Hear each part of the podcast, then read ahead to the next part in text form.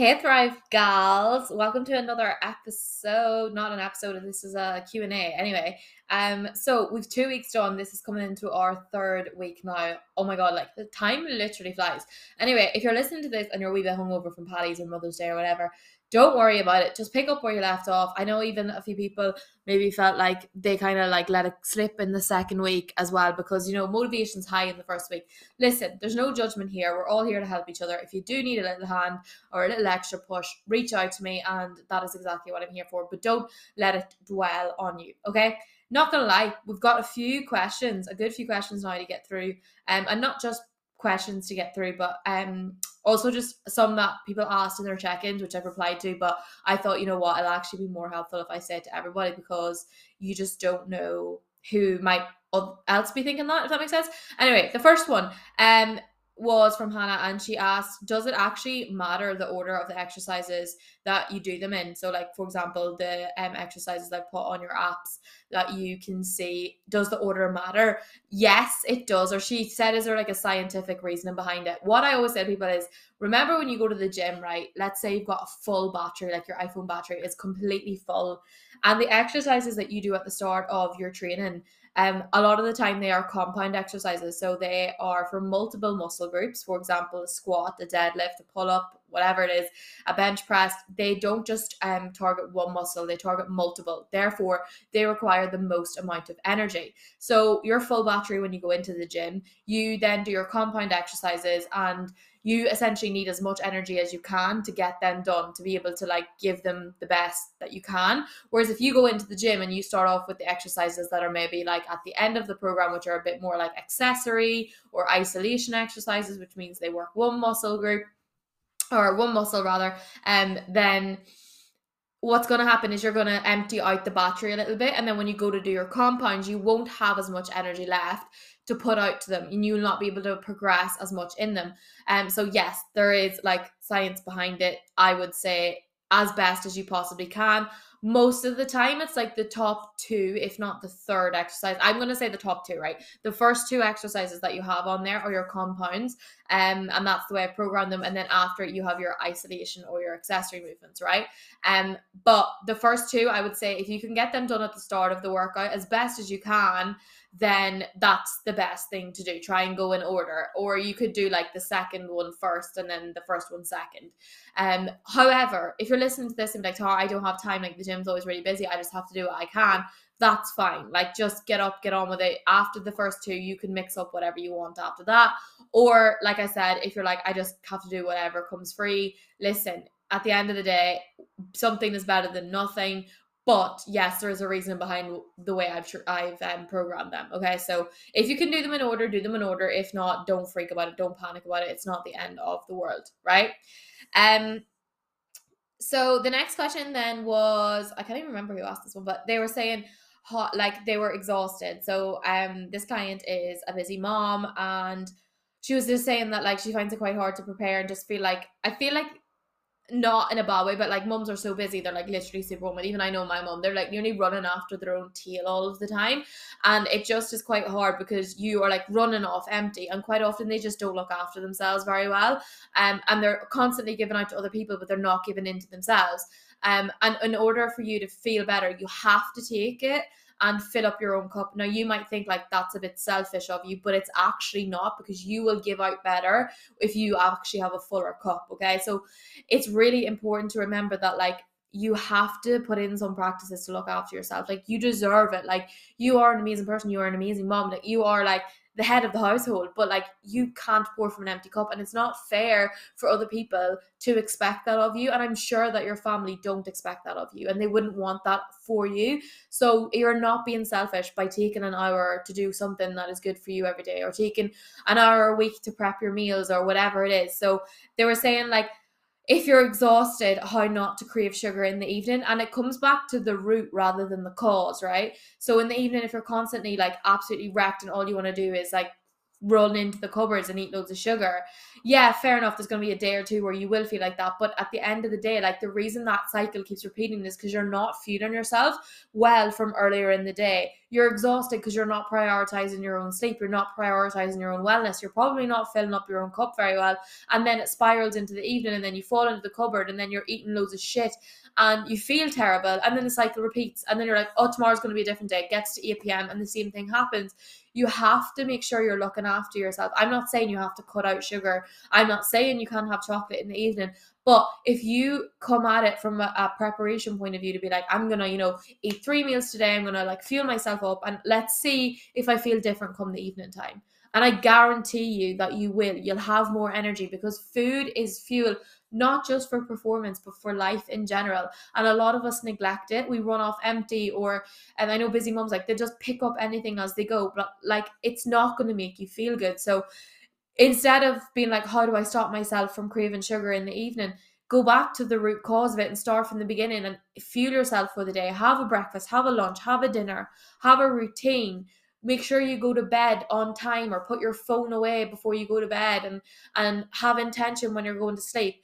Those things will make you feel better, will make you feel less exhausted, and therefore you won't have those cravings for sugar in the evening because you're just running on empty. So go back to the cause, okay? And I'm not giving out yet. I'm just I want you to realize that there is a few moms on Thrive that I want you to know that yous are amazing, but also you have to fill up your own cup because you cannot give out or you're just going to feel like absolute shit all the time, and that's not how you should feel. And I know I'm not a mom, I don't know what it's like, but I do know that you guys give everything, so give yourself something at the same time, okay? Anyway, moving on. The next one was period and cravings. So some clients actually dealt with this really well and were like, look, I was having period cravings. I ate a little bit more. It wasn't hard on myself. Or others were like, I had a day where I just absolutely lost it, but got straight back on it. That's amazing. I am happy out with that. But I want you to understand what it is about your period and what it is about cravings that make you actually crave food. So you have two phases of your period or your cycle, right? You've got your follicular phase, your ovulation, and then your luteal phase. So follicular and luteal, and then in the middle you've got ovulation, and then at the end of your luteal you'll have your period, which is the start of the follicular, right? It goes on a circle. You can Google the picture if you don't understand what I'm saying. But what happens is coming up after you've ovulated, you'll go into your luteal phase, and in your luteal phase what happens is your hormones fluctuate and essentially you start to burn more calories at rest. When you burn more calories at rest, your basal metabolic rate, which is the amount of calories you burn at rest, increases, meaning you essentially get hungrier because your body is like, my appetite needs to increase because I'm burning more calories. It's actually so smart of your body to do that. However, what happens is, and scientifically backed, women tend to crave more carbohydrates. They tend to crave more chocolate coming up to their period, and it's a very, very normal thing. So instead of hating on yourself and being like, why can't I stick to this? I have no motivation, I have no discipline. Realize that you actually burn more calories at rest. So even if you are in a calorie deficit, you can eat up to 100 to 300 calories extra on the days that you are having increased cravings, increased appetite, and you still won't gain any body fat, okay? Because you're burning more calories at rest. So if you understand that and you know that you're the type of person who gets mad cravings on coming up to the period, maybe a day or two before, all you have to do is increase the size of the meals that you're already eating, have your extra bar of chocolate that you want to have, and move on from it. What I would say is, though, instead of eating I'm not saying it's the end of the world if you do eat 300 or 400 calories extra of chocolate, right? Get up, get on with it. But the better thing to do is to increase your overall meal size. And that way you'll actually feel fuller for longer, and then have your extra little bit of chocolate if it's an additive on top of it. Because otherwise what will happen is you give yourself the sugar, you want more, and it just kind of gets into a cycle. So know that periods and having cravings is totally normal. There's nothing wrong with you. You actually burn more calories at rest. So the positive thing is that you can actually increase your calories coming up to your period. Now that you know that happens to you the 2 days before your period or whatever it is, before your own period, you then increase your calories by 100 to 300 or whatever it is that you want to do that day, and you move on from it. You're also going to be more bloated, you hold on to more water weight. It's totally normal, all of those things, and the more we normalize it, the more we can move on from it and not let us get down. You'll also have poor body image coming up to your period. You will feel like you are a beached whale. You will be very negative. Now, I'm not saying these are self fulfilling prophecies, but these are things that happen and it is normal. So don't let it get you down. Just know that like you're going to be more bloated, you're going to be more lethargic. A lot of people as well were saying like training around their period, they were like, I didn't have the motivation to do it, I didn't want to do it, I didn't do it. And like I know that that can sometimes be the case where like I feel terrible, I can't train today, like I'm exhausted, and it is productive for you to take a rest day. However, getting some form of movement in will actually relieve your period symptoms. So whether it be a walk, whether it be a spin class, whether it be going to the gym and not applying progressive overload and just doing 30 minutes, like that can be really good for you. Wear baggy clothes. Like when I'm on my period, I for sure am wearing my comfiest shorts, I am wearing baggy t-shirts, a hoodie on top, a hat because my skin is broken out, and I just get up and I get on with it, and it makes me feel better. But at the time I don't want to do it, or I don't feel like doing it, but I know that there is self practices that do make me feel better. Or I'll be like, I'll get out for an extra walk or a bit of fresh air. And sometimes in the evening you will sit down with a bar of chocolate, cup of tea, and put your hot water bottle on your belly, and that's okay. But you just don't want to give yourself self-fulfilling prophecies at the same time either, okay? So now that we know that your period reacts that way, you can, use it to your own advantage. And if you struggle with that, or if you are coming up to a period and you're like, Tara, I know you mentioned this in the podcast, can you like, you know, let me know what I should do, or, you know, let's track it, let me know, and I will help you. Okay, next one was, oh my God, are we even halfway? I have so many questions, so I apologize. This is actually gonna be a really long one. Progressive overload. I think Tara O'Leary was asking this one. I love how I say her surname. It's because my name's Tara Gallagher, and I feel like when your name's Tara and someone else's name's Tara, you have to be like, say the surname. Anyway, I have a podcast on this. I think it's episode six called What the Heck is Progressive Overload. Listen to that podcast, and if you don't understand it, then please come back to me. But there's no point me repeating myself again in this, because it just won't make sense to anybody. The methods of progressive overload are to increase your weight, to increase your reps, you could do an extra set, you can reduce your rest period, you could increase your time under tension. There's a lot of ways that you can do it, but in order to understand it a little bit better, listen to that podcast and it will help you. You don't have to do all of them all of the time, so that's why it's really important to understand it. And if you don't, again, I will help you. Like it's no problem at all. Okay, moving on. The next one is eating out. Do you think about calories? Now, everyone who's on Thrive and anyone who gets coached by me, and probably anyone on Instagram, knows that I am not a physique coach in the sense that like I am like, you're going on a 6-week shred, you can't eat anything outside of this. Yes, in order to be in a calorie deficit, in order to lose body fat, you need to create an energy deficit. Yes, you need to have compromises. You don't have to have sacrifices. But I think personally what is very neglected in the health and fitness and in the dieting space is your relationship with food, your relationship with social occasions, and how that gets impacted by being in a calorie deficit, okay? And I'm very brutally honest about this because I've definitely experienced this myself. And whilst I explain what a calorie deficit is to you, and I want you to know that if you are eating out all of the time, it is probably going to impact your results because you are not essentially monitoring or managing what you're putting into your body. But with saying that, balance needs to be had. So going out for a meal or having a weekend, whether it be a hen party, whether it be a birthday, whether it be Paddy's Day or whatever, and worrying about calories is not going to be of any benefit to you. In that situation, if you know it's coming up, you can prepare for it, right? So you can do something like, and this is also in another podcast episode, I'll link all of the other podcast episodes that I'm talking about below, right? You can do something called calorie cycling. So you could take 200 calories off your Monday to Friday calorie allowance, and you could give it to yourself to have on the Saturday if that's something that you want to do. That approach does not work for everybody because some people find that they are too hungry during the week and it just doesn't work for them and they end up way overeating. And what it is that some people get into the mindset of undereating a lot, and not just by 200 calories, by undereating maybe like 500, 600, 700 calories a day. And then at the weekend, they essentially binge eat because they can't stop eating, because they give their body something and then their body's hormones are like, what the fuck is this? I'm going to eat all of it, right? And it just creates a negative connotation around food. And I don't like saying things like, you know, make sure you get like, I don't know,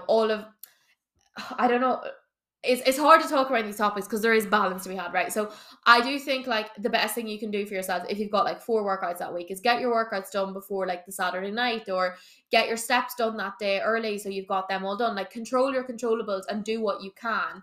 But if you can't get it done, don't dwell on it. Now, that's not the same as saying I didn't do it because I can't be arsed and I'm going out. It's saying like there was a situation maybe where you were traveling up to Dublin for the day, you're in the car the whole time, you're going to, I don't know, a show in the evening, you're going out for dinner, your step count was only 3,000, you're eating out, whatever. In that circumstances, enjoy it, move on from it, whatever. Don't dwell on it, but control what you can. But you don't have to earn food. And that means like you don't have to do an extra HIIT workout or an extra 50,000 steps. Yes, if you can naturally go out for an extra little walk that day, will it help your energy balance equation? Yes, but be mindful of how you speak to yourself in these situations, okay? So when you go out, I don't want you to think like, oh my God, how many calories is in that? You should just think like, if there's a meal out, right, and you really want something on the menu, I would say have it. Stop eating when you're full. There's a few tricks on the other podcast where I'm like, if you're finished and you're not full, or and you're full and you're not wanting to eat anymore, like either offer it to your partner, maybe even put like your napkin slightly in the food so you know that you're not going to pick, because all that happens is that we mindlessly eat even more full. Like how often do you eat something you're like, I'm so full, I don't know why I'm eating this, but you continue to eat. You really do want to avoid doing things like that. And I know that we come from a culture of like, eat up, like you're not going to get another one, like enjoy it. Yeah, but that's also not going to help you with your goals, okay? And it's not really going to help you with your relationship with food either. So don't think about just calories when you're out, like enjoy it, have food that you do love, but like if you can order maybe the sauce for your steak on the side, or you can maybe add an extra portion of veg in there or whatever it is. There are small little swaps that you can make. You can try and make those, but controlling what you do during the day, so your breakfast and your lunch, and your maybe your training session or your steps, that'll already help you in longevity terms, because what happens is the collateral damage of a meal is more impactful than the actual meal itself. So for example, the mindset around being like, I fucked it now, like on a Saturday night, I may as well continue it into Sunday, I'll start again on Monday. No, that's not how we do things around here. We just pick up where we left off. Imperfect action over perfect inaction, okay? But don't dwell on it too much. And I will link that podcast again below, because like I said, there is more than just what I can fit into these Q&As right now. Okay, the next one is about how to get your motivation to train again, and to like want to feel like their best self, but like how do they get the motivation to start training again? The thing with training is that you have to start before you're ready, or if you want to do anything in this life and you're like, why am I not doing it? Why am I not doing it? In order to get evidence and in order for your body to know that that's something that you want, you have to give it evidence. So you have to start before you're ready in order to reap the benefits for it, okay? Now that's easier said than done, but if I've set you to do 3 workouts, or you've told me like I'm gonna do 3 workouts and I've said it, and in the past 2 weeks you haven't done one, start with just one. Like one is a huge win. Going and doing 5 or 10 minutes is a huge win. Like start, and then you will realize that you can keep going, but you have to start in order for you to know that, okay? And like I said, the benefits can only physically come if you do something in order to get them. So you have to just sometimes start before you're ready in order for you to get the feeling that you want to have. And the only person holding you back right now is your mindset of your self-fulfilling prophecy of saying that you can't do something. How you speak to yourself is very important. So if you tell yourself and promise yourself, and sometimes just set non-negotiables to be like, right, on Tuesday I am going to do 30 minutes, whether it kills me or whether it doesn't, I'm going to do it, and I guarantee you will feel better for it. Then once you do it, you'll be like, I feel better. Make sure you realize that feeling and appreciate that feeling, so you know the next time, okay, what makes me feel better? It's the 30-minute workout. I'm going to do it again. And then it just takes time and it takes practice for you to get it into a habit. I don't expect anyone to be perfect, but I am here to support you. So instead of overwhelming yourself thinking I have to do 3 or 4 sessions, just do one. Just start. Just go for a walk. Just do 10 squats. Like just start somewhere, and then it will snowball, but it can't snowball until you start, okay? And it's very, very normal to not feel like yourself and to want these things, but you have to sometimes be like, right, enough of my bullshit. I have to step up for myself and I have to do it, because at the end of the day, I can give you all of the tools or all the workouts or all of the calories and or all the macros or all the meal plans in the world, but unless you do it yourself, nothing's going to come of it, okay? Okay, next. Okay, somebody was talking, I think it was Blahin, was saying tracking, it's very time consuming. And is there any way, you know, like she was just asking, like, maybe it's just me that feels like it's a bit time consuming, but yeah, basically it does take up time, right? Tracking does take up time, especially at the beginning. You can be like, oh, I can't be arsed with this, I don't want to go on with this. But at the end of the day, tracking is something that can be utilized. You control the tracking, and the tracking does not control you. I say that to everybody. And if it is something that you're like, I don't want to do this at all, then that is completely fair. But I would always give it a try, because what can be monitored can be managed. And if anything, and the most important thing tracking will give you is education around food, so that you know what's in it. So instead of just tracking for hitting the numbers, look at the food you're eating, be aware of the portion sizes, pour your pasta out, track it, realize, oh, that's what 100 grams of pasta looks like, or that's what 50 grams of pasta looks like, or that's what 100 grams of chicken breast looks like, or that's how I get 20 grams of protein in my dinner. All of those things, be aware of it. So then when you move away from tracking, or you do want to have a little bit of a hybrid of tracking sometimes and not all the time, then you know exactly what is in there. So for example, I now don't track at the minute, because I have been tracking for years and I know what is in my food roughly. Okay. And the point is that she was just asking, like, is tracking like accurate? How am I supposed to know if it's accurate? I'm weighing stuff, but like, I don't really know. The point about tracking is that it's not fucking accurate. It's not accurate at all. And that's okay. That's a good thing, is because there's consistency in the inaccuracy is what you want. Now, don't get me wrong, you can definitely track things wrong. For example, cooked pasta versus uncooked pasta, like the calories and the difference in weight there, because obviously it gains weight when you cook it because it holds on to more water, versus if it was just dry weighted pasta. So those things do impact the calories, but in general, there's always going to be discrepancy in things. And I know that you can't, I think on the new MyFitnessPal doesn't let you scan barcodes unless you pay for the higher one. You can still just type it in, and yes, it mightn't be perfect. It's not about being perfect, it's about being consistent. And if you're really like, I don't know that that's right, you can Google the macros of anything. So you can Google like, how many calories and protein is in a Baby Bell, or how many calories and protein is in an average chicken breast. And take the average or whatever. Like, you don't have to have the brand of chicken breast in there, unless maybe it's like one from Tesco's that's coated in a certain type of, I don't know, marinade or whatever. But generally speaking, majority of foods will be on there. So unless you look at something and be like, that doesn't really look right to me, I would then second check something. But you on average eat the same meals on rotation. So a lot of the stuff you put into MyFitnessPal will be a rough or will be utilized again and again and again. So yes, it takes time at the start, but when you start seeing it as an education tool rather than something that drains you, it can be very, very, very beneficial. So yeah, I hope that helps. And like I said, tracking isn't going to be 100% accurate, so don't stress about it. The next thing that we were talking about was weight fluctuations, and she was just saying that, like, my weight fluctuates even during the day, so from morning to noon to night. How do you actually like even know that you're losing weight? Because it also fluctuates daily as well. So for anyone who does track their weight, I'm not saying this is essential, but I do say at the start, you can track your weight every week if you want, right? And tracking your weight is only one measure. I do ask people to do measurements. I do ask them to take photos.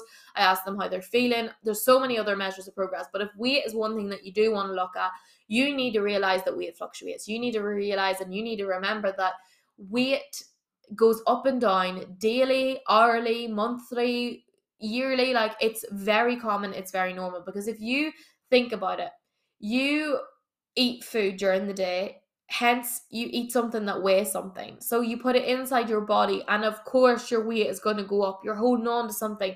It's the same way if you eat a burger, it's no different than putting an extra hoodie on and standing on the scales. So get normal with it. The point is that you weigh in hopefully at the same time every time you weigh in. So ideally, in an ideal world, you would weigh in the morning time, after you've gone to the toilet, before you've eaten or drank anything, is the most consistent time that you can weigh yourself at.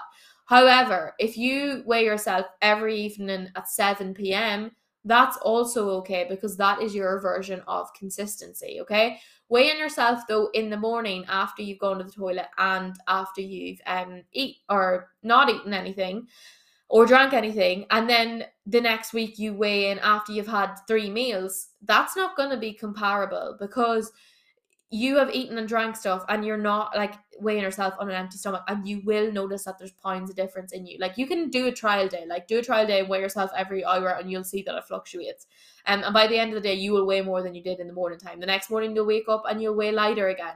It's normal and it's okay. But when you realize that it's just a number, it's just your gravitational force to the earth, it does not define you, then you can detach from it. I personally, for people who do weigh themselves, I recommend, if you can, you should weigh yourself every day, because you can realize that, oh, actually it does go up and down, and you can detach from it. But if you step on those scales every day and it triggers you, then absolutely fucking not, do not step on those scales. I personally could step on the scales every day now, because I don't give a shit about what it says. I just realize that it's about a trend over time. But I don't let it attach to my worth. I definitely used to do that. So I used to stop weighing myself altogether. But the reason that I would say weigh yourself every day if you're going to weigh yourself is because you can then take the average of that. Or if you don't want to do it every day, do it 2 or 3 times a week, so that you can take the average of that. Then you put the average into a graph, or you track the average. And on average, if you're trying to be in a calorie deficit, which a lot of the Thrive people are, you will see a trend over time of losing weight, okay? So to follow on from that question, how do you actually know if you're losing weight or not because of the weight fluctuations? You know that because, sorry, I feel like I'm on an absolute rant here. You know that because you take the average. So if you have 3 different weights in a week, you add them up, divide it by 3, that's your average for the week. You then take the next week, you divide it by 3, you get that average, and then you see on average over time, is the trend falling down? Am I losing a half a pound to £1.5 a week? Yes. Happy days. I'm in a good version of a calorie deficit. Am I losing way more than that? Okay, maybe that's unsustainable. Am I not losing that? Is it increasing over time? Okay, then I'm not in the calorie deficit. Now, there are some exclusions to that, where maybe you're on your period, maybe you've gone for a night out or whatever, and that will obviously skew that result a little bit. That's why averages are very, very important, and that's why it's not essential to panic whenever you do see one of the scales maybe jump up. You would want to see a trend over time increasing in order for you to think that you're not in a calorie deficit anymore, okay? Because if on the week of your period you weigh in, you're highly, highly likely to be a few pounds heavier than you would be before, because of the hormonal fluctuations, because you hold on to more water weight, and also because you crave higher salted foods, which makes you also hold on to more water. She says as she drinks because her mouth is dehydrated. Anyway, I hope that makes sense. The next question was, if you miss a session, do you pick up where you left off, or do you like restart the week? So say you've got 3 workouts a week, but you only do 2 of them. Should you start the next week at the first session, or should you do the last session you did from last week? I say this to everyone, and I do it myself. You don't have to train specifically like 3 times a week or whatever. You just do it on a cycle. So if you, for example, want to do 4 sessions that week, but you've only got 3 planned in, you can do the first session again as your 4th session. You do it as a cycle. So essentially pick up where you left off. You don't have to start with a clean slate again. It's better to just keep going on a cycle. So if it's like push, pull, legs, you missed out on legs, you don't have to do push, pull again just because it's Monday. Do the leg session and then rotate again, push, pull, legs, okay? So just do it on a cycle. Push, pull, legs, push, pull, legs, push, pull, legs, push, pull, legs, right? Doesn't matter what day of the week it is, doesn't matter what month it is, just keep going on a cycle. Okay, the next one is it best to be nutritious or is it best to be lower in calories? This is actually such a good question, and I could probably even do a whole question or a podcast on this, but basically, it's best to be a hybrid. So everyone will know IIFYM, which means if it fits your macros. There's this thing online, you can eat whatever you want.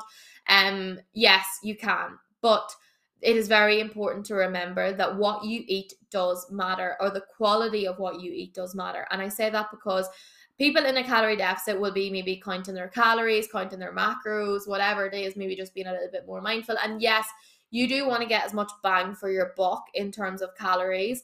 So a lot of the time people will be like, well, for calories, this is lower calories, should I just eat this? But the nutritional quality of it is absolutely shit. You need to think that you need to remember, how does this make me feel? Does it make me feel fuller for longer? Like, is there color in my diet? Like, it's not just about calories. So the example that basically Blahin gave was that she was like, I eat usually cereal every day and it's lower in calories versus I try to, you know, create a little bit more nutrient density in my diet, and I had some yogurt with fruit, a few different types of fruit, and some granola, but the calories were way higher. So is it better for me to just stick to my cereal, or is it better for me to have the nutrient dense breakfast that we talked about? And it's such a good question, because yeah, that is way higher in calories, but the point of it is that neither is right and neither is wrong. If you're like, the lower calorie breakfast actually suits me a little bit better, like the cereal, and I actually don't find that I get very hungry after, then go for your socks, you can do that. But I would say what you should do is combine the two and bring them together. So what I would say in that situation is you're probably better going for the more nutrient dense meal, but you can adjust it a little bit. So have a little bit more yogurt in there, a little bit more fruit in there, and a little bit less granola to bring the calories down. You will not be able to eat the same volume of granola for the same volume of, like, say, fucking Cocoa Pops for the same amount of calories. That's not possible, because granola's calories are a lot higher than the Cocoa Pops are. Okay, now granola's, I think people think that like granola is really, really healthy. It's not bad or whatever, but a lot of the time it is coated in sugar, and it is got quite a lot of seeds and nuts, which are quite high calorie dense, but they obviously contain some healthy fats, etc. But the point is that it's better to be both. So if it means then having a bowl of Cocoa Pops, and that's what you like because it's a bit little bit less lower in calories and you really enjoy it, pair that with a protein yogurt, and there you go, you've got your 25 grams of protein and you've had your Cocoa Pops, and it's probably not that bad in calories. It's less than 500 calories. When it comes to calories wise, I recommend, because nobody on here is on 1500 calories or less, so I always recommend like having a minimum of like 500 calories in each meal. So 500 calories breakfast, 500 calories lunch, 500 calories for dinner. You don't have to hold all your calories back for later in the day. Okay, so it's not best to be low calorie. It's not best to be nutritious. It's best to be hybrid. So get the best bang for your buck, the best nutrient quality, for the best amount of, I suppose, calories that you can fit within your budget, is the answer there. Okay, so I hope that makes sense. I said that like 1,000 times, but if anything doesn't make sense, please, please, please, please, please reach out. The next one is comes from one of the gals who doesn't actually have workouts set for her, and that was both of our decisions, because she came basically, again, a busy mom, busy working, running her own business, absolute slay boss queen energy, but we haven't set any workouts for her, because the point was that she was saying that her energy is really low, like she hasn't been really looking after her nutrient density, hasn't really been hydrating herself or getting out for walks or whatever, and she's just really busy. So obviously when we get really busy, the last thing that we look after is ourselves, even though that it should be the first thing. So is it bad for me not to work out? No, it's not bad. Working out is amazing, and I am a very, very, very positive advocate for working out, but if me adding in workouts throws you absolutely over the edge into a spiral of you thinking that you're not doing good enough, and overwhelming you at the very start of something is not going to be helpful. If your goal is to increase your energy, to lose a little bit of body fat, to feel a little bit better in yourself, to have a little bit more pizzazz in your day, going to the gym is not going to give you that. Going to the gym does not give you fat loss, by the way. Like, your nutrition and your daily movement, so your step count, you cleaning, you, I don't know, walking about on your feet while you're working, is what gives you fat loss, okay? They are the biggest part of the equation. Exercise, and personally, I think that exercise is for overall health. It's for empowering you. It's for building your body up, but it is not the sole reason that you are going to drop body fat. And not working out, especially at the very beginning, can actually be the best thing for people, because they don't get overwhelmed. They can focus on getting 3 meals a day, getting an extra piece of fruit into their diet, not being as constipated, not being as bloated, having a little bit more energy, getting out for a bit of fresh air every day, you know, getting a 10-minute walk in on their lunch break. That is far more important than going to a gym session 3 times a week. Then, yeah, you can add exercise in, and yes, it will make you feel better. It definitely, definitely will. But to overwhelm you at the start is just not worth it, in my opinion, and it's just going to make you feel demoralized. If, however, you're like, Tara, I think I'm ready to, you know, get exercise in now, or if I feel like, yeah, you've hit everything that we've talked about, let's add this in, yeah, we'll go from there. But overwhelming you is not going to do any benefit, and comparing yourself to anybody else isn't going to benefit you either. So thinking, oh, but they work out 3 times a week, I have to do that, that doesn't suit everyone. So don't let it get into your head either. Don't compare yourself, and no, it's not bad if you don't work out, but it is also amazing if you work out. Okay. Okay, somebody, and this is the final question, I keep saying somebody, it's just because I haven't written down everyone's names and some of them just pop out in my head, and said, what do I eat in a day? Like, what does Tara eat in a day? I need some meal inspo. And a lot of you will know, because I've been through the darker side of dieting. I've been through the very, very strict side of dieting, and I definitely used to be obsessed with like what I eat in the days and stuff. But I realized that they are actually of no benefit to me, because a lot of the time I was just comparing what I had on my plate. And a lot of the time people maybe can afford different types of food, or get sponsored different types of food, or meal preps or meal plans. And that's just not reasonable for absolutely everyone. So I don't share a lot of like what I eat in the days, not because I don't want people to gain inspiration from them, but actually I'm a really lazy eater. So I'll give an example of what I eat in a day. I'm not gatekeeping anything, but I just don't think they're really that helpful. And there's a lot more people on Instagram whose like literal lives are based on creating content of like nutritious meals and stuff. So I'll actually put a post in the group and be like, who's your favorite like recipe or meal creator that you love to gain inspiration from, and then we can share a little bit. Or if anyone in here, like, because I know Rebecca posted in one of the one of the wraps, the pizza wraps that she did, and was like, this is delicious, low calorie, put in the macros of it, and it was an idea for everybody. So I think that's really cool as well, like we can share recipes in there. But I'll put in a post to be like, who's your favorite like recipe creator that you follow, put it in there, and then we can all like look at them themselves. Again, like I said, like my whole soul being, or my sole purpose, isn't creating recipes or recipe ideas, because I personally don't have time for it, and I will just explain what I eat in a day. So I have overnight oats every day. I actually posted the recipe last night on my Instagram, so you can go and watch that if you want. I have that same overnight oats pretty much 5 days a week, because I'm a creature of habit and I think it's absolutely delicious. And then I usually have maybe like a snack bar, not a snack bar, but like a Bourneville bar, because I usually work out before lunchtime, so that would be like a brunch bar, because it's got high carbs in it, and they're very easily quick carb sources for my workout. Oh my god, I'm pure stuttering on my words here. So I'd have like a brunch Bourneville dark chocolate bar. I'm a pescatarian, so I don't actually eat meat, so I don't eat Squares bars at the minute, but Squares bar could be an alternative for that, or even like some rice cakes or something like that. Sometimes I have rice cakes. And then for my lunch I would have something like a tuna wrap with lettuce, tomato, mayo, pesto, a little bit of cheese on there, or I could have maybe like an eggs with bagel and sausages, and maybe a cup of tea, and then I'll have like maybe a piece of fruit, so like an orange or something, and then it just depends on like how hungry I am in the afternoon.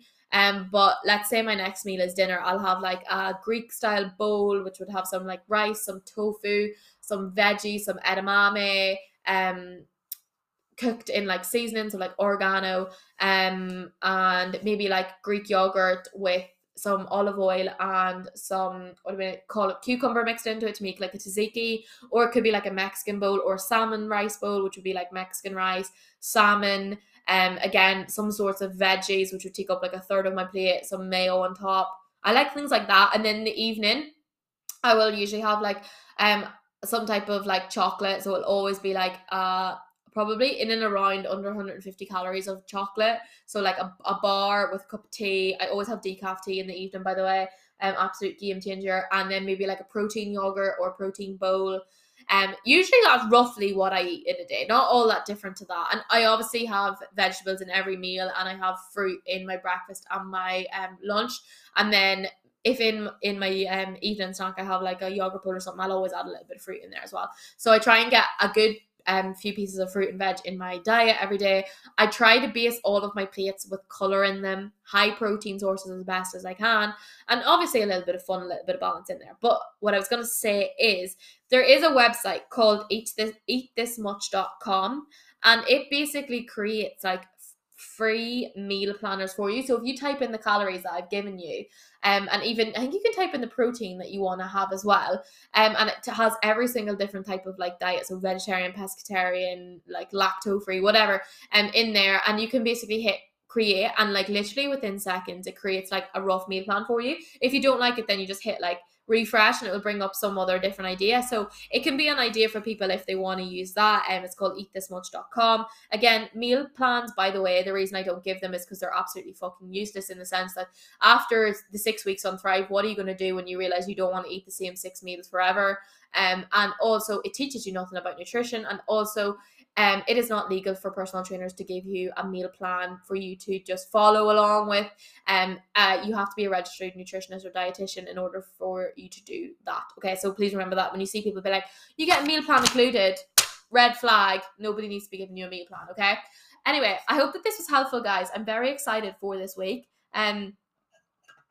Sorry, I keep having to take little drinks of water because I'm talking so fast that I need to hydrate myself. I'm very excited for the week ahead. We will have another Q&A at the end of the week. What I'm actually going to do this week is we're going to have a little task, which I'm going to put into the group chat now. And we're going to do it together this week. We're going to build a little habit for a nighttime routine. And I'm very excited because I think it's going to benefit absolutely everyone. Anyway, if anyone has any questions, if anyone's struggling with anything, or if you feel like you're just falling off the bandwagon, remember there's no bandwagon to fall off. You just pick up where you left off. And if you need to reach out and get a little bit of help from me, obviously reach out, or just write any questions that come to your mind during the week in the group, okay? And share any inspo in the group. Like, let's keep encouraging each other, because I think that's the best part of it. And I think this time round, everyone in the group is a lot more like interactive. Don't worry if you're not, by the way, like if you're sitting in the sidelines being like, oh, I feel a bit shy, it's okay. But also what you put in is what you get out. So if you give, you get. So share all the wins, share all the positive vibes. If you're struggling with anything, write it in there as well. Like, we'll help each other. Not every day is going to be absolutely amazing, but we're going to give it our best. Okay, so keep her lit. Have an unreal week. Yeah, and I'm very excited to see you all thriving.